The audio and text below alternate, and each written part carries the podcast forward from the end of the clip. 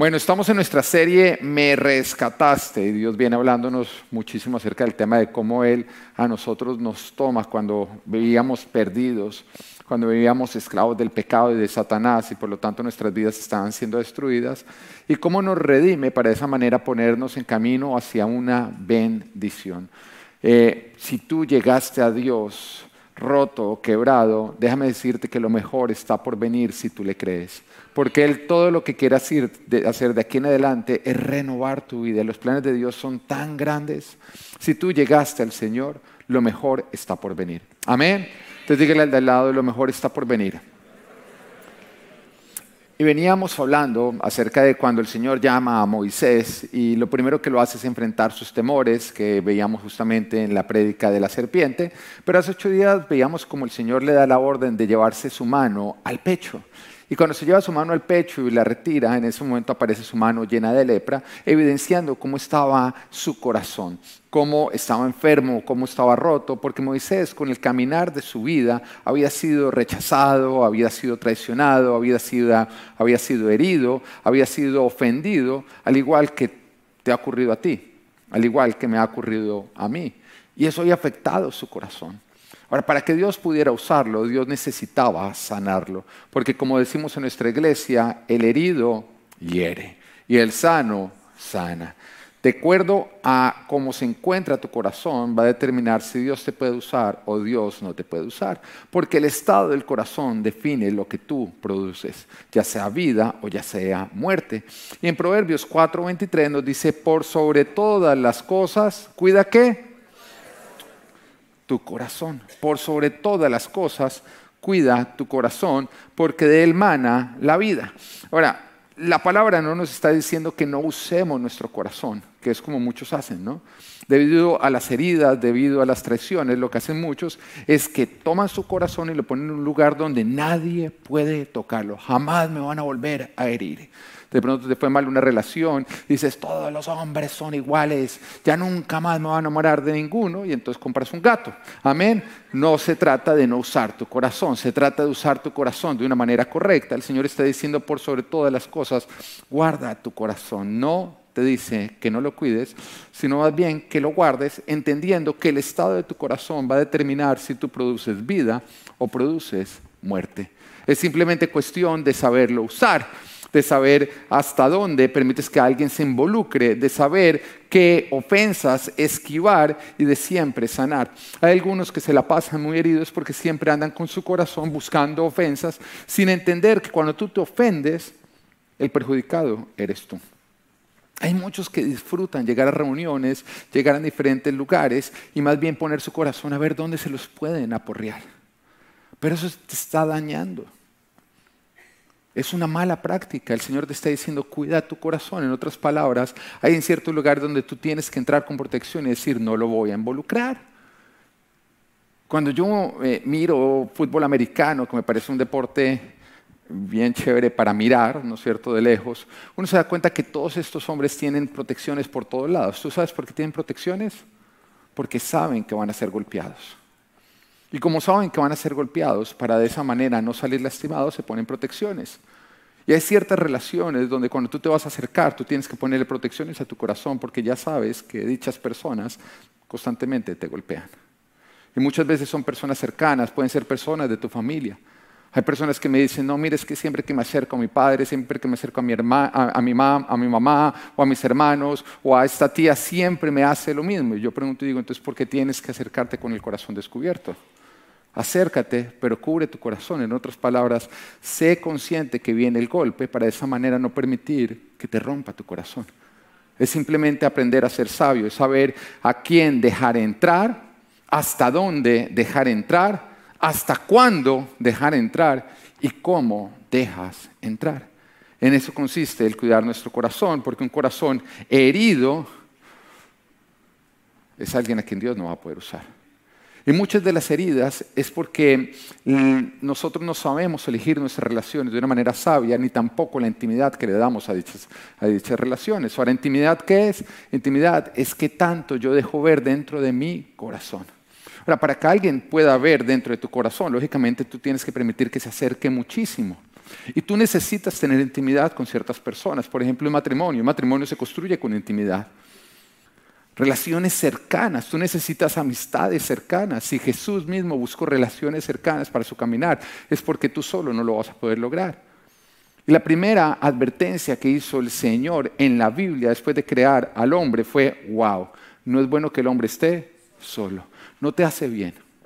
Pero mira que muchas veces la gente a causa de las heridas es lo que hace, dice, voy a estar solo. Pero el Señor te dijo que no era bueno que estuvieras solo. El Señor dijo que es importante que nosotros caminemos en comunidad. De hecho, el Señor dice que el mandamiento más importante y mandamiento es lo que debemos hacer para obtener bendición. Es amar a Dios por sobre todas las cosas, pero también nos dice amar al prójimo como a ti mismo y amar es involucrar el corazón. Entonces, para poder ser bendecido, tú necesitas tener relaciones. Pero las heridas no te permiten a ti hacerlo. Y de pronto quiero hacer un, un, paréntesis acá. También ten muchísimo cuidado con las redes sociales. ¿Por qué? Porque las redes sociales nos dan, la, nos dan la, la sensación de estar rodeados cuando estamos lejos. Y hay mucha gente que se siente que no está solo simplemente por la sensación, digamos, que le da las redes sociales. Se sienten cerca a todo el mundo, pero seamos sinceros, ¿qué, tan qué relación tan íntima tú puedes tener a través de un celular? a través de un computador. No creo que ya no usan los computadores, ¿no? ya son obsoletos. ¿Mm? Pero te da la sensación de que estás cerca cuando estás lejos. Cuando estás en medio de una reunión, tienes personas cerca y en lugar de hablar con aquellos que puedes ver, te pones a, ver, a hablar con aquellos que no puedes ver. Eso te está rompiendo. Porque estás cambiando lo que es necesario, que es no estar solo, por más bien sentirte no solo cuando sí lo estás. Y no es bueno que tú estés solo. No te hace bien estar solo. Pero volviendo a donde estaba así, la mayoría de las heridas es porque nosotros no elegimos sabiamente cómo acercarnos y a quién acercarnos, hasta dónde permitir que estas personas lleguen a ver y a involucrar y a tocar nuestro corazón. Y la Biblia a nosotros nos instruye porque la Biblia no solamente nos habla de cómo debe ser nuestra relación con Dios, también nos dice cómo debe ser nuestra relación con, nuestros, con nuestro prójimo. Y cuando hablamos de prójimo nos habla de diferentes relaciones, diferentes roles, nos habla cómo debe ser la relación con nuestros padres, con nuestros hermanos, con, nuestros, con, con nuestras esposas, con nuestros amigos, con las personas no creyentes. La palabra es muy específica en cómo nosotros debemos tener ese tipo de relaciones. Y en los evangelios se nos muestra que el mismo Jesús no tenía una misma relación con todos. Jesús no caminaba con su corazón para que se lo fueran eh, rompiendo. De hecho, también nos, dice a nosotros que con Judas, desde que lo eligió, ya sabía lo que Judas iba a hacer. Ya sabía lo que iba a estar por hacer. No permitió que su corazón lo ensegueciera. Antes de él escoger a sus doce discípulos, él pasa toda una noche en oración, pidiéndole al Padre sabiduría, porque esos doce que él iba a elegir iban a tener acceso a él día y noche. Por lo tanto, iba a haber intimidad. Él no podía simplemente al azar ir eligiendo esas personas, sino que necesitaba de la guianza de Dios para poderlo hacer. El nivel de intimidad, vuelvo le digo, es que tanto tú permites ver a otros. Y el mismo Jesús tuvo diferentes niveles de intimidad con las diferentes personas con las cuales él tuvo relación. Aún dentro de sus discípulos aún dentro de su familia creyentes, porque nos damos una oportunidad, nos, nos narran una oportunidad que él estaba con un grupo de personas y eran tantas las personas que salía de la casa, pero nos decía que su familia no creía en él, que creía que estaba loco. Y de pronto tú te puedes sentir identificado. Si tú tienes familia no creyente y tú estás hoy acá en la iglesia y tu familia te dice, usted está loco, usted lavaron la mente. ¿Te lo han dicho? Bueno, te están diciendo la verdad. Jesús te lavó la mente, la tenías cochina. Amén. Y te está lavando ahora tu corazón. Pero tu familia no creyente no lo entiende, pero bueno, Jesús te entiende porque él le pasaba lo mismo.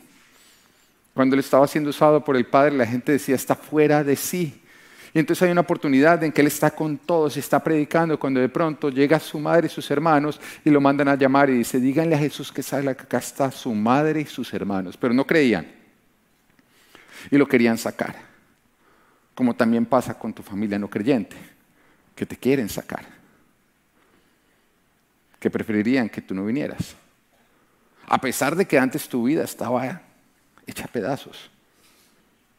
Y, te entiendo, porque a mí me pasa, yo tengo familia no creyente, hay veces en que yo digo, oiga, pero antes de conocer a Jesús, yo era alcohólico, drogadicto, mujeriego. Y me critican a pesar de ver los cambios que Jesús ha hecho en mi vida. Es absurdo, es como si prefirieran todavía un alcohólico, un borracho, un, drogadicto y un hombre bien perro, pero que no venía a la iglesia. Y entonces estas personas le están diciendo, la madre y los hermanos, Jesús, que salga. Y viene y le dice, mira, tu madre y tus hermanos están afuera. Y Jesús llega y responde y dice, mi madre y mis hermanos son ellos los que han creído. Dejando entender que en ese momento él confiaba más que se acercaran a su corazón aquellos que veían la verdad que aquellos que la resistían, aunque fuera familia biológica. Es algo complejo, pero hay sabiduría. Él cuida su corazón.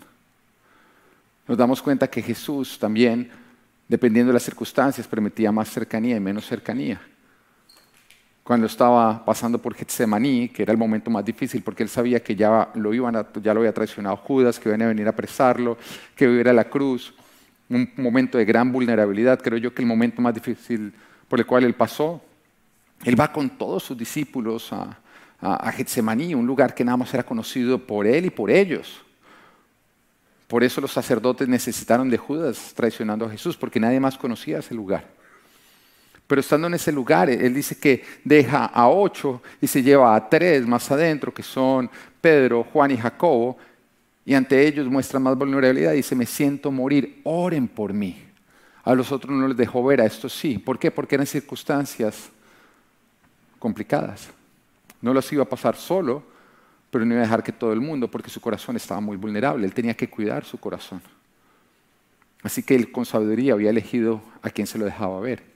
Pero también nos damos cuenta que después de hacer esto, él llega y va a un lugar más apartado, cae de rodillas y en ese momento ya destapa completamente su corazón para mostrárselo al Padre y decir, Señor, si es posible, pasa de mí esta copa, pero hágase tu voluntad y no la mía. Y en ese momento nos dice que empezó a sudar sangre, que es algo que puede ocurrir en una persona cuando está pasando por muchísima angustia. Es ahí donde Él muestra completamente su corazón. En otras palabras, antes Él siempre deja protecciones para que no se lo rompan, pero acá sí muestra totalmente su vulnerabilidad solo ante el Padre. El Padre perfecto, el que jamás podría romper un corazón, el que jamás lo podría dañar, porque Él solamente sabe sanar, restaurar. Pero hay muchos que meten personas acá, que las idealizan y te rompen el corazón no porque esas personas son malas, sino porque tú no cuidaste tu corazón con sabiduría. Idealizaste personas. Jesús sabía que los suyos le iban a fallar. De hecho, ¿tú crees que Jesús no sabía que cuando les dijo, oren por mí, ellos iban a quedar dormidos? Él lo sabía, él conocía a Pedro. ¿Mm? Y a pesar de eso le dice, oren por mí, y se va. ¿Sabes por qué? Para que nosotros nos diéramos cuenta que Él sabía que eran imperfectos. Y por eso no los metía en el lugar donde solamente cabía el Dios perfecto. Pero cuando va y los ve dormidos en el momento más difícil, esto lo abandonaron, más adelante uno de ellos lo negaría. Él siempre se acercó a ellos y les permitió acercarse sin olvidar que eran seres humanos, que tenían defectos, que aunque quisieran lo mejor para él, iban a fallar. Jesús, entre todos los que lo seguían, escogió doce, y cuando dice doce de apóstoles era porque habían multitudes que lo estaban siguiendo, pero él escogió doce que solamente ellos tenían el, el privilegio de estar con él día y noche, compartir la misma barca. Y no los escogió al principio, ¿no? Los escogió después de un año y medio de ministerio. O sea, se tomó su tiempo para conocerlos. Y de entre esos doce escogió a tres más íntimos. Ahora, ¿cómo elegía a Jesús? ¿Cómo eligió a estos? Lo primero que Jesús miraba era cómo era su relación con Dios. Jesús miró los frutos, porque Jesús mismo nos dice, por sus frutos los conoceréis. Así que él miró los frutos, un año y medio miró los frutos, vio que tanto temor a Dios tenía cada uno de ellos. Porque si Dios no podía confiar en ellos, ¿cómo Jesús iba a confiar en ellos? A lo que me refiero es que si Dios no puede confiar en alguien, ¿qué haces tú entregándole tu corazón? Así que primero se evidencia, primero se da su tiempo de conocer y por el fruto que cada uno de ellos mostraba en cuanto a su compromiso y temor a Dios, Jesús los fue eligiendo. También lo hizo entendiendo o teniendo en cuenta el rol y la relación a la cual los estaba llamando. ¿Qué tanto entendían ese rol? Sin que se les fueran las luces. Porque a veces se tendían a ir las luces y nos damos cuenta cuando el Señor los reúne y les dice, bueno, ¿quiénes dicen las multitudes que soy yo? ¿Quiénes dicen la gente? ¿Quiénes dicen ellos que soy yo? Y empieza todo a decir que Juan el Bautista, que Elías, que uno de los profetas. Y llega ese volteo y dice, bueno, ¿y quién dicen ustedes que soy yo? Y en ese momento Pedro, que a Pedro le gustaba siempre responder de primero, llega y dice, tú eres el Cristo, el Hijo de Dios, el Mesías. Primera vez que ocurre en la palabra la declaración de fe. Y en ese momento el Señor se voltea y delante de todos alaba a Pedro y le dice, Pedro, bienaventurado eres tú porque esto no te lo reveló un ser humano, sino el Padre que está en el cielo y te entrego las llaves de los cielos. Y que yo creo que fue un momento especial para Pedro. Como que en ese momento se voltea y me dice, ¿si vieron todos? ¿Si vieron todos? ¿Quién es el que tiene las llaves? ¿Quién es el que tiene las llaves? Pero inmediatamente después llega Jesús y dice, bueno, y voy a tener que ir a la cruz y voy a tener que ser traicionado. Y Pedro, que se había subido mucho, porque eso nos pasa a nosotros. Y a veces tú dices, ¿por qué Dios no me das más? Muy sencillo, porque tú a un bebé no le puedes dar más de lo que su estómago aguanta o le da indigestión. Y cuando a veces recibimos mucho, se nos sube completamente y nos da orgullo, altivez, se nos van las luces y eso nos, provocaría una caída. Y a veces el Señor dice, vamos a empezar con compota. Porque si ya te doy todo lo que tengo preparado para ti, tú volverías un prepotente.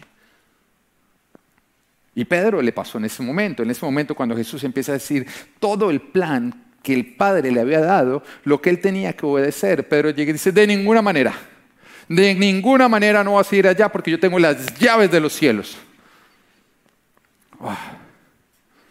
Oye, como sube, cae, ¿no? Porque se voltea Jesús y después de haberle dado la alabanza más hermosa, lo reprende de la manera más severa que uno ve en la palabra y le dice, apártate de mí, Satanás. ¡Wow! Yo me imagino al resto mirándole, ¡ay, cómo está el de las llaves de los cielos! Pero sí, había recibido tanto de Jesús que se le fueron las luces. Se le fueron las luces, se le olvidó. Y yo te digo algo, que nunca la cercanía con tu líder se te haga olvidar o te lleva a olvidar que Él es el líder. Que nunca la cercanía con tu autoridad te haga olvidar que Él es la autoridad.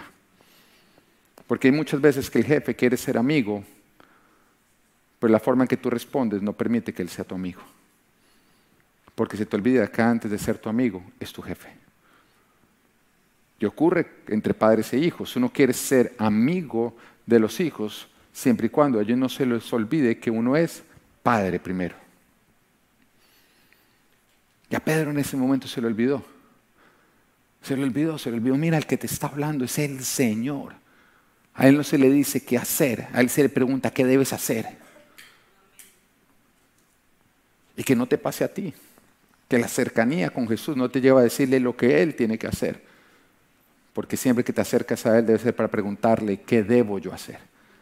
Y me encanta el testimonio que contaba ahorita Isabela, de cómo perdió su partido de voleibol para al final entender que a Dios no se le busca por lo que te puede dar, sino por quién Él es, independiente de si te da o no te da. Algo que el papá no recordó, pero bueno.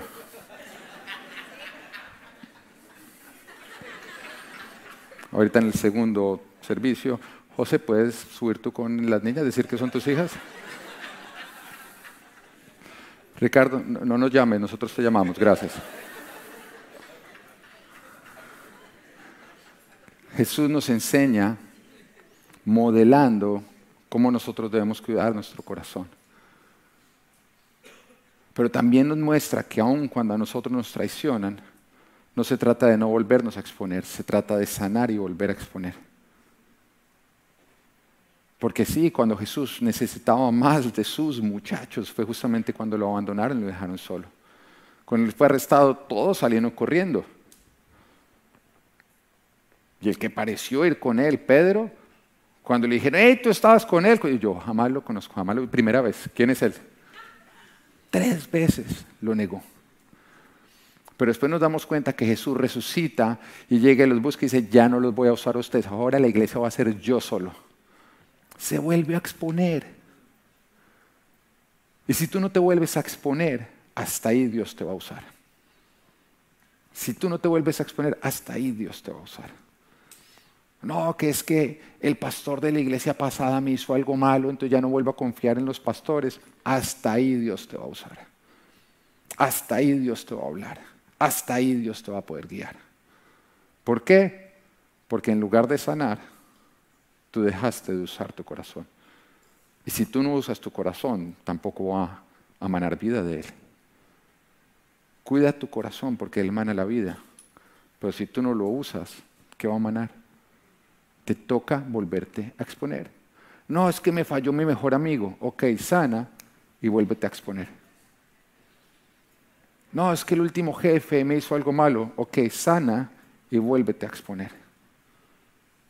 Pero sana, porque hay muchos que vuelven y se exponen y lo que hacen es pasar la cuenta de cobro, ¿no? Sí, mira, de la última iglesia me fui porque me hicieron esto, esto, acá está pastor la cuenta para que pague. No, y relaciones. No funcionó la relación pasada, empiezas a salir a decir, bueno, mire, mi ex esposo o mi exnovio me hizo esto, entonces acá está para que pague. Él fue perro, entonces ahora lo voy a celar a usted.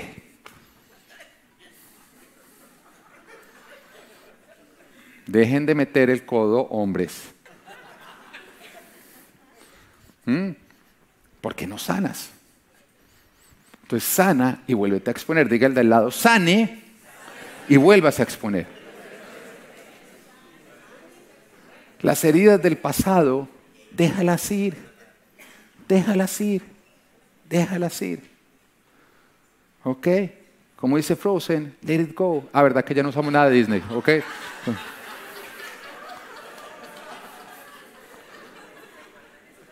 Bueno, o eso sí lo usamos. Antes de Let Go Disney. Hay muchas heridas del corazón que ocurren porque no sabemos cómo guardarlo, porque no escogemos las relaciones de manera sabia, sino con el azar, porque idealizas. Acércate siempre a alguien sabiendo que esa persona te va a fallar. Toda persona te va a fallar. Toda persona te va a fallar. Mira, ¿quieres que te cuente algo acerca, por ejemplo, mío como pastor de los líderes de esta iglesia? Uno se quiere acercar a todo el mundo, pero a veces es tan difícil, ¿sabes por qué? Porque lo idealizan a uno y apenas se dan cuenta que uno es humano, entonces la gente, mejor dicho, se escandaliza. Entonces uno es como que quiero dejar ver que soy un simple ser humano a quien Dios usa, como también te quiero usar, a pesar de lo terrible que tú eres y a pesar de lo terrible que yo soy. ¿Mm? Pero no idealices seres humanos, como te lo digo. Recuerdo una vez que alguien se me acercó a mí, a mi esposa, y dijo, es que cómo me gustaría tener un matrimonio como el de ustedes que ni pelean.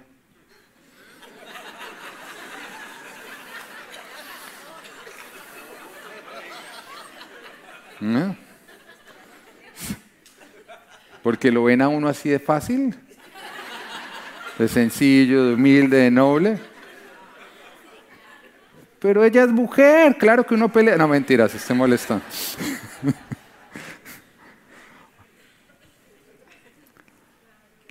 Muchas veces es porque desobedeces la Biblia en lo que te dice con respecto a las relaciones. Porque te crees que sabes más que Dios.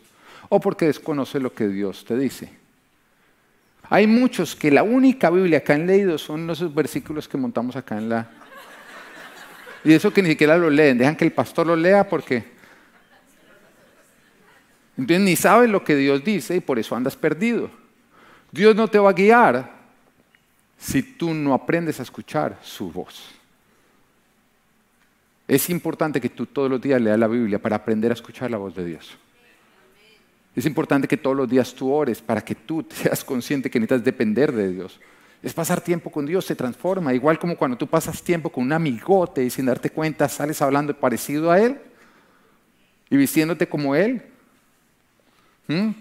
Porque te influencian, las amistades influencian. Lo mismo ocurre cuando pasas tiempo con Dios, sin darte cuenta sales pareciéndote a Él. Por ejemplo, ¿dónde, están los solteros acá? Levante la mano los solteros. Pónganse de pie, pónganse de pie los solteros. Si no muestra, no vende. Ah, ah eso sí. Eso, bueno, pónganse todos. Y vueltica, vueltica, vueltica, vueltica. Todos van a estar dando vueltas, así que no los va a ver nadie.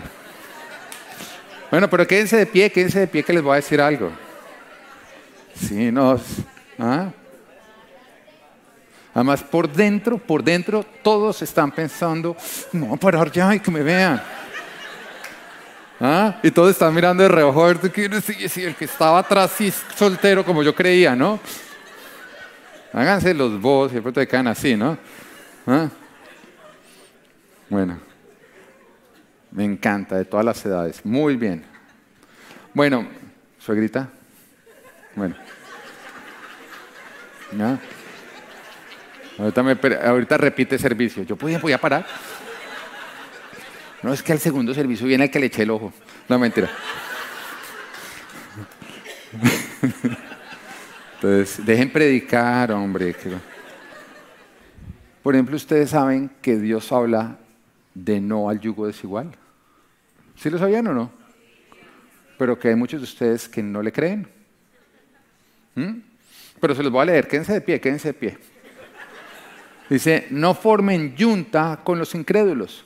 Dígale al otro soltero, eso es para usted. ¿Mm? ¿Qué tienen en común la justicia y la maldad? ¿O qué comunión puede tener la luz con la oscuridad? ¿Qué armonía tiene Cristo con el diablo? ¿Qué tiene en común un creyente con un incrédulo?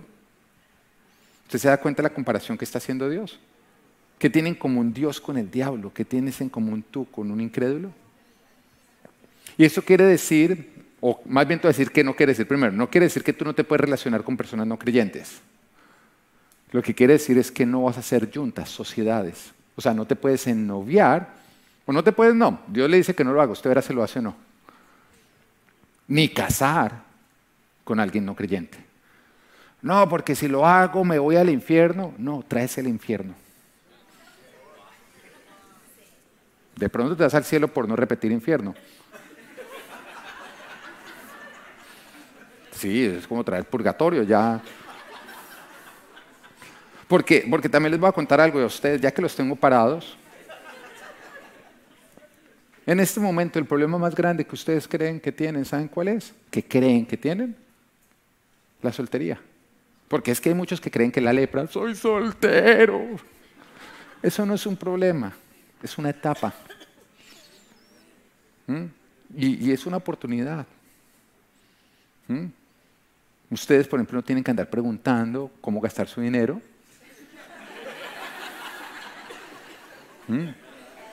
Se levantan a la hora que quieren.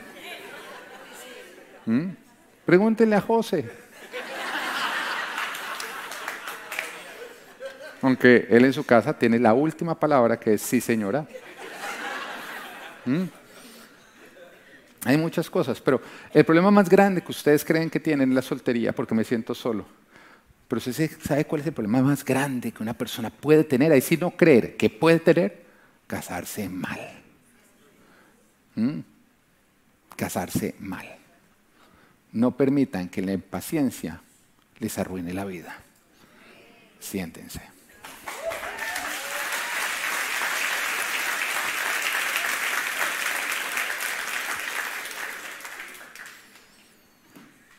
Ahora, hay muchos que podrían decir, Ah, eso yo lo convierto. Ok.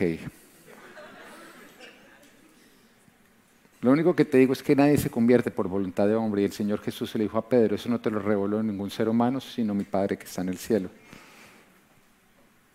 Y la verdad es que el Señor no bendice la desobediencia ni la testarudez.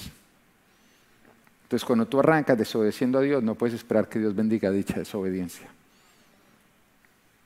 Quédense quietos, esperen, confíen en Dios, Él tiene alguien para ustedes. Pero eso sí, hagan lo correcto, porque no esperes que Dios entregue una princesa si tú eres un vago. Y no esperes que Dios te entregue un príncipe si tú no eres princesa.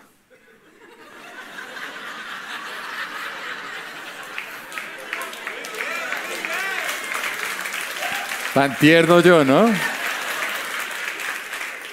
No, pero es que son solteras, ya tienen tremendo problema encima. Ahora, que venga a la iglesia no significa que es creyente, lo aclaro, ¿bueno? Por la misma razón que si tú duermes en el garaje de tu casa, eso no te hace un carro. No, el lugar donde tú estás no define quién tú eres. Y por eso Jesús dijo, por sus frutos. Ahora, uno de los frutos sí debe ser que viene a la iglesia. Porque si te dice que es súper cristiano, pero va a la iglesia como los toreros por temporadas, ese lobo no, sirvió. ¿O cómo es? ¿Cuál es el juego niños? ¿Es que no sirvió? El gato, ok. No, es que no me gustan los gatos.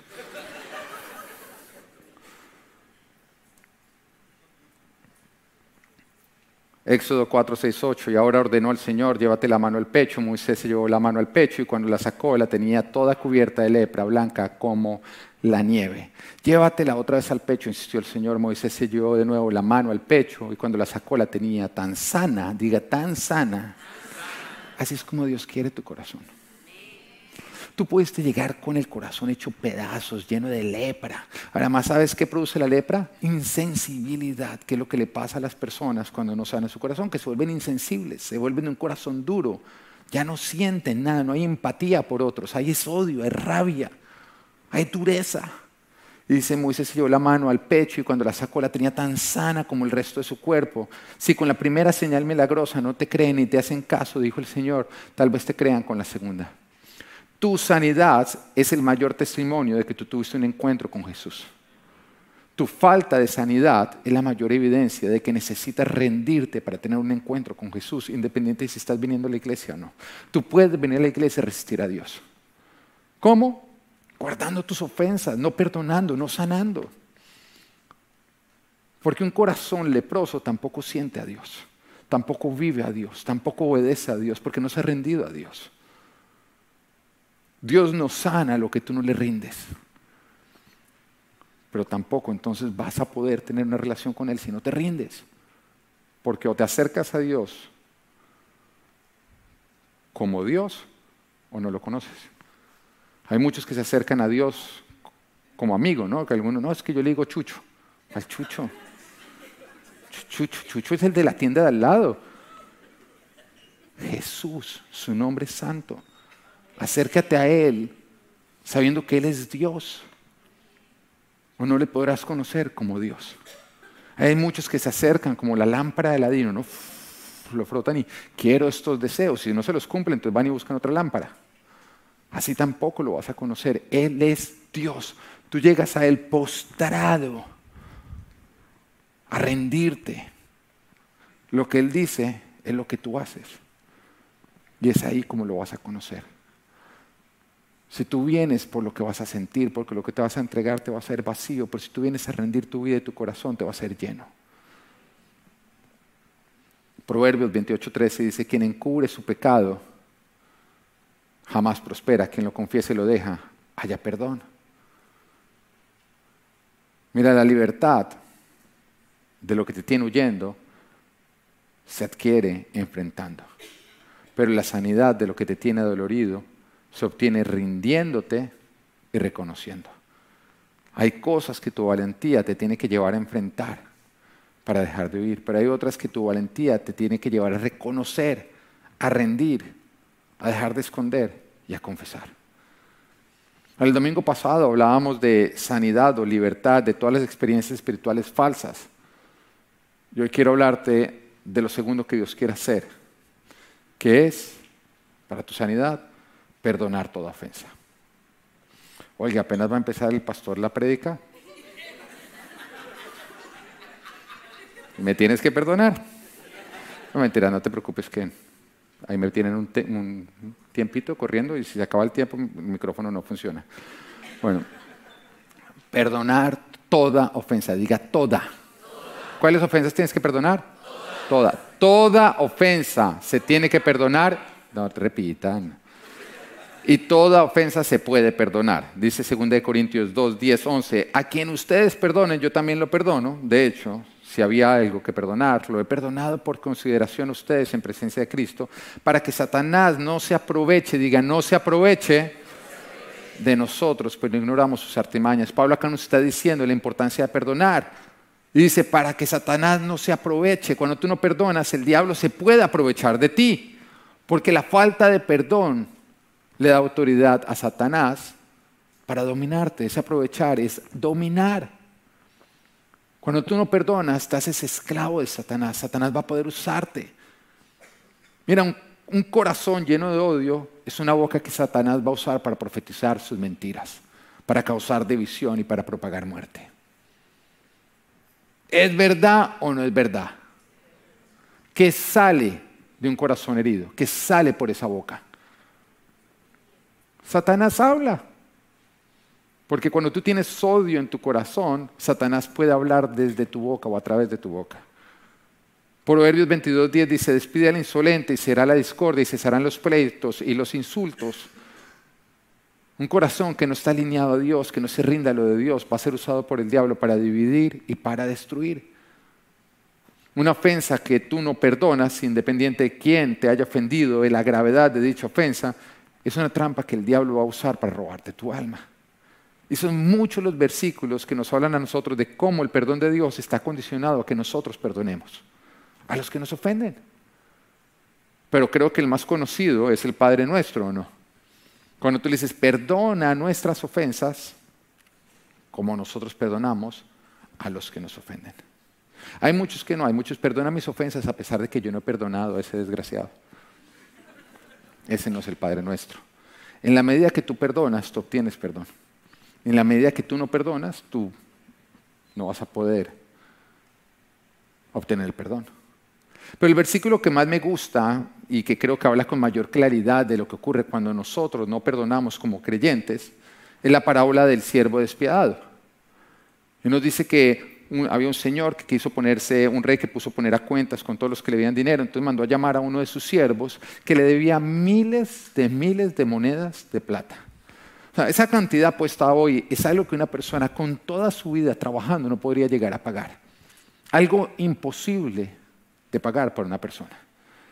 Entonces lo llama y le dice, págame lo que me debes. Esta persona no tenía con qué pagarle. Entonces le empieza a decir, Señor, dame tiempo. Y dice, no, y él lo va a meter en la cárcel junto con toda su familia para pagar todo lo que se debe, para que le pague toda la deuda. Pero ese le empieza a rogar y dice, Señor, apiádese de mí, que yo le voy a pagar. Y entonces el rey se apiada de él y le, perdona la deuda. Y lo deja irse, ya sin deuda. Pero nos dice que ese mismo hombre cuando iba saliendo de la presencia del rey se encontró con un compañero, con un amigo que le debía 100 monedas de plata. Algo que se podía pagar en esta vida, una, deuda muchísimo menor. Pero que cuando lo encontró le dice, págame lo que me debes. Y este le empezó a decir, dame tiempo y te lo voy a pagar. Y dice, no, de ninguna manera. Y lo cogió del cuello y lo hizo meter en la cárcel por la deuda. Dice que los otros siervos del rey al darse cuenta se entristecieron mucho y fueron y le contaron al rey lo que había pasado. Y nos dice en Mateo 18:34, dice, entonces el Señor mandó llamar al siervo, siervo malvado. Le increpó, te perdoné todo, toda aquella deuda porque me lo suplicaste. ¿No debías tú también haberte compadecido de tu compañero, así como yo me compadecí de ti? Y enojado, su señor lo entregó a los carceleros para que lo torturaran hasta que pagara todo lo que debía. Así también mi Padre Celestial los tratará a ustedes, a menos que cada uno perdone de corazón a su hermano. Ahora, ¿por qué digo que es el versículo más claro? Porque ustedes se dan cuenta que está hablando de alguien que ya había recibido el perdón del rey. Ya había sido perdonado, pero por no perdonar volvió a condenación. Alguien que ya había experimentado el perdón del rey, pero que al haber experimentado el perdón fue y no trató de la misma manera a los demás y por lo tanto volvió a estar bajo condenación. Esto refiere al cristiano que no perdona. Ahora, cuando dice que lo echó para que los carceleros lo torturaran, eso realmente el original refiere a demonios que lo atormentan. La falta de perdón le da autoridad a Satanás para atormentarte y para mantenerte cautivo. La falta de perdón te hace esclavo del diablo. Y no vas a poder seguir a Dios, no vas a poder recibir sus bendiciones, no vas a poder vivir su libertad, no vas a poder ser usada. Y el diablo te usará para herir a otros. Hay muchos que vienen esperando bendiciones de parte de Dios y esas bendiciones ya están listas, están represadas esperando a que tú perdones. Y recuerdo una vez que alguien me había ofendido, me costaba muchísimo trabajo perdonar a esa persona. Yo intentaba, pero no lo lograba. Hasta que Dios cogió y me confrontó y me dijo, esto es un acto de voluntad, tú lo puedes hacer, no tienes que sentirlo, pero lo puedes hacer. Y recuerdo que perdoné y en ese momento todas las bendiciones llegaron a mi vida. Estaban esperando a que yo sanara mi corazón. Porque mientras que Moisés no sanara, no iba a poder recibir todo lo que Dios tenía preparado para él.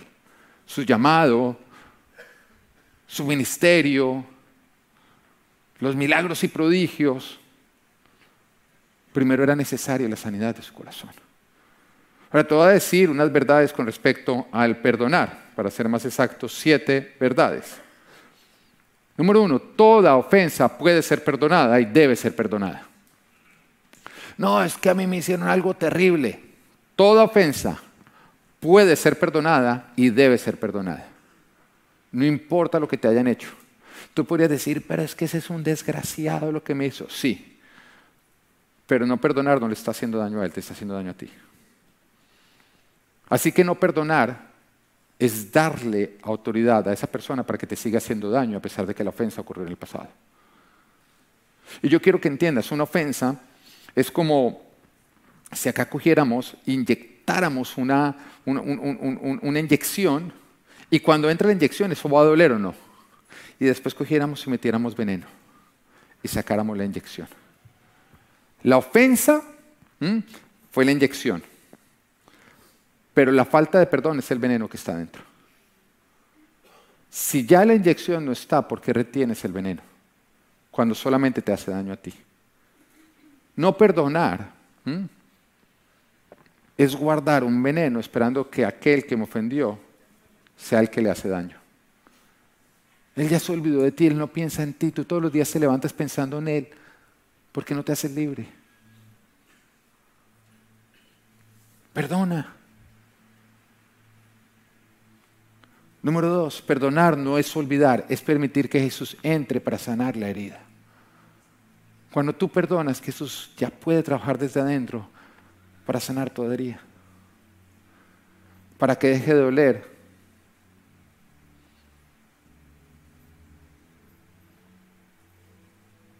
Jesús te va a sanar, pero necesitas primero perdonar. Número tres, perdonar es un acto de voluntad. Dios te da la fuerza para que tú puedas perdonar aunque no quieras, aunque no lo sientas. Número cuatro, es aceptar, esto es muy importante, es aceptar y asumir las consecuencias de la ofensa. Tú decías, no es, no es justo, no es justo. Jesús asumió las consecuencias de tu pecado, de tu ofensa. Y fue a la cruz. Ahora, no importa cuáles sean las consecuencias de la ofensa del que te ofendió, te aseguro que el costo es muchísimo menor que tener que ir a la cruz. Pero te toca asumir el costo de la ofensa. Si dejó una deuda, un costo, un daño irreparable, lo tienes que asumir como Jesús asumió el tuyo. Así que deja de insistir, deja ir, porque lo único que vas a hacer es aumentar ese costo. Si te ofenden es, simplemente coger y decir, ya no más, ya me robó de aquí a mi pasado, no me va a robar más de aquí a mi futuro. Cinco, debemos perdonar aunque el ofensor no se excuse. Aunque no te pida perdón, tú tienes que perdonar. Ahora, no se va a restaurar la relación, porque para perdonar se necesita uno, para restaurar la relación se necesitan ambas partes. Y si lógicamente no hay un arrepentimiento, tú perdonas, pero no te vuelves a exponer para obtener la misma relación, porque la persona lo va a seguir haciendo. Pero tú tienes que perdonar, poder mirar a la persona sin dolor. Número 6. No debemos esperar a que sintamos perdonar. Todo lo del diablo tiene que ver con hacer lo que nosotros sentimos, con hacer y ser lo que sentimos, ¿no? Pero lo de Dios tiene que ver con hacer y ser lo que Él dice, aunque no lo sintamos. Tú te das cuenta que todas las mentiras que este mundo está diciendo hoy en día es si tú lo sientes, tú eres. Si tú lo sientes, hazlo. Si es tu deseo, si es tu atracción, eso tú eres. Pero Dios te dice, no, esa es la naturaleza pecaminosa que habita en ti, que no tienes por qué seguir porque ahora tú puedes vivir por el Espíritu. Que aunque tu cuerpo quiera, tú haces la voluntad de Dios. Tu cuerpo no va a querer perdonar, tú no te vas a sentar en tu cuerpo, sí, vamos a perdonarlo. No, tu cuerpo te va a decir, no, no, no, no, tus emociones te van a decir, no, no, no, no. Pero el Espíritu te dice, sí, y tú puedes vivir por el Espíritu, no obedeciendo tu carne, sino rindiéndote a Dios. Algunos dicen, no, pero es que si yo no quiero perdonar y perdono, entonces soy un hipócrita. No, eres obediente a Dios. ¿Sabes qué es hipócrita? Hipócrita es el que dice que es cristiano y no perdona. Ese sí es un hipócrita. Porque tú dices que tú, al ser cristiano, tú dices que tú obedeces a Jesús en todo lo que te dice. Pero Él te dice, perdona. Y tú dices, no, porque no siento. Eso te hace un hipócrita, porque tú, tu, tu Señor no es Jesús, son tus emociones, es tu corazón a quien tú obedeces. Eso sí te hace un hipócrita. Perdonar, aunque no lo sientas, es ser obediente a Dios. Ahora, ¿qué pasa si no podemos perdonar? Porque hay veces que uno dice un intento. Yo recuerdo una vez que alguien me había ofendido, yo estaba súper herido con esa persona. Y yo llegaba a los pies de Cristo y decía, yo perdono a esta persona. Y empezaba a hacerlo, hacía todo el paso de perdón como me lo habían enseñado. Y me levantaba sintiéndome libre, decía, ya finalmente perdoné. Pero los dos días estaba todavía más bravo. Me decía, es como que no logro hacerlo. Y un día Dios me habló y me dijo, tú sabes lo que está pasando. Tú sí perdonas lo que pasa es que a los dos días vuelves a pensar en la ofensa y te vuelves a ofender. Entonces tienes que volver a perdonar. tú has visto personas que empiezan a contar lo que les pasó en el pasado, están riendo, y de pronto empiezan a contar y terminan bravos contando. ¿Qué pasó? Se volvieron a ofender, recordando, se volvieron a ofender. Entonces Jesús me dijo, ¿sabes qué? Lo que tú perdonas no lo vuelves a traer a memoria, no lo vuelves a hablar con nadie. ¿Por qué? Porque es una deuda que ya fue perdonada. ¿Tú crees que Jesús se sienta con los ángeles a, venga, venga, hablemos de esa vez que Edwin pecó? ¿Usted acuerda cómo pecó? ¿Usted cree que él se pone a contar? Y menos los de Edwin. No, la palabra de Dios nos dice que Él envía a sus pecados, nuestros pecados al fondo del mar, nunca más los vuelve a traer a memoria. Porque si ya fue perdonado no es necesario volver a traer memoria. Sabes que recuerda lo bueno de la gente, no lo malo. Como yo decía, lo más triste es que nosotros damos las gracias, pero cargamos con las ofensas. O sea, cuando yo ya dije gracias, ya, ya dije gracias. Pero las ofensas ya sí las cargo. Ah, ahí está, se me había olvidado, gracias. No, ¿sabes qué? Perdona las ofensas y carga con las gracias. Siempre recuerda lo bueno que la gente te hizo a ti. Y lo bueno que la gente hizo por ti. Y entonces esta vez el Señor me dijo, no vuelvas a traer memoria. Entonces perdoné a esta persona y me hice, un pacto de que no iba a volver a pensar en esa ofensa ni se le iba a volver a contar a nadie. Oye, y nunca me volví a ofender. Mi corazón hacia esa persona hoy en día está supremamente bien. Tenemos una excelente relación. Lo que nos lleva al séptimo punto. Perdonar es no, no insistir en la ofensa. Insistir en la ofensa es no perdonar. Si Dios no trae a memoria tus pecados, tú tampoco traigas a memoria los pecados de los demás. Ahora quiero aprovechar este tiempo para que practiquemos el perdón. Ya que tenemos acá este ambiente que hemos creado, lo tenemos tan claro, tenemos la alabanza, está la presencia del Espíritu Santo de Dios. Quiero que leamos esta oración y le vamos a pedir al Espíritu Santo de Dios que nos ayude a traer a conciencia cada persona que debemos perdonar. Y a la cuenta de tres quiero que tú repitas y todo lo vamos a hacer. Uno, dos, tres. Dios mío, perdóname por pecar al no perdonar a los que me han ofendido. Te pido, Espíritu Santo, que traigas a mi mente toda persona que debo perdonar. Y en este momento quiero que hagas una lista, saca tu celular, si tienes un... y empieza a poner las personas con las ofensas que te hicieron. Tú podrías decir, no, no, después lo hago. No, hazlo ya. Sal con tu corazón ya limpio. Ah, tú puedes pensar, no, esa persona yo ya la perdoné. Si el Espíritu Santo Dios te la trajo a la mente en este instante, perdona nuevamente. Porque puede haber algo todavía que tú no has perdonado.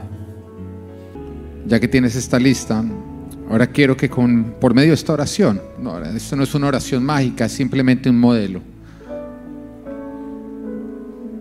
Y quiero que lo usemos para perdonar a las personas. Si me la ponen en pantalla.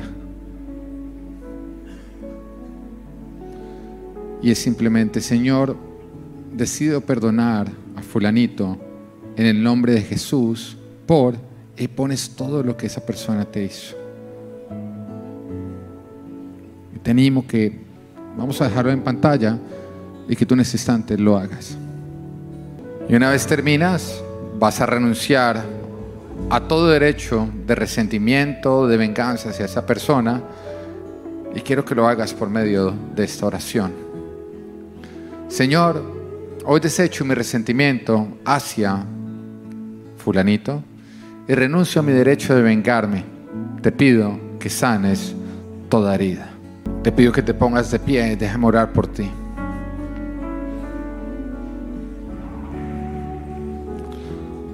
Padre, hoy te quiero dar gracias por toda persona que hoy escuchando tu voz ha decidido dejar de guardar resentimiento. Que obedeciéndote a ti, creyendo que toda tu voluntad es buena, agradable y perfecta, y es para nuestra bendición. Hoy ha perdonado, Señor. Hoy ha decidido sacar todo veneno. Hoy te quiero pedir por esos corazones que han sido rotos. Porque personas cercanas que debían haber dado amor, lo que hicieron fue traer dolor.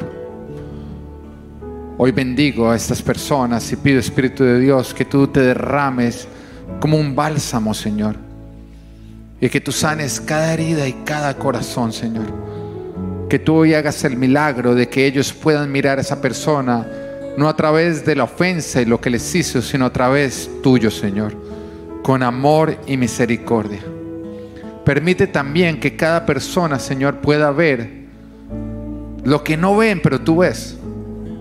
Muchas veces no entendemos por qué otros nos hieren, pero Padre, tú conoces las heridas que hay en esos corazones que los han llevado a ellos a ser instrumentos del diablo para dañarnos y ofendernos.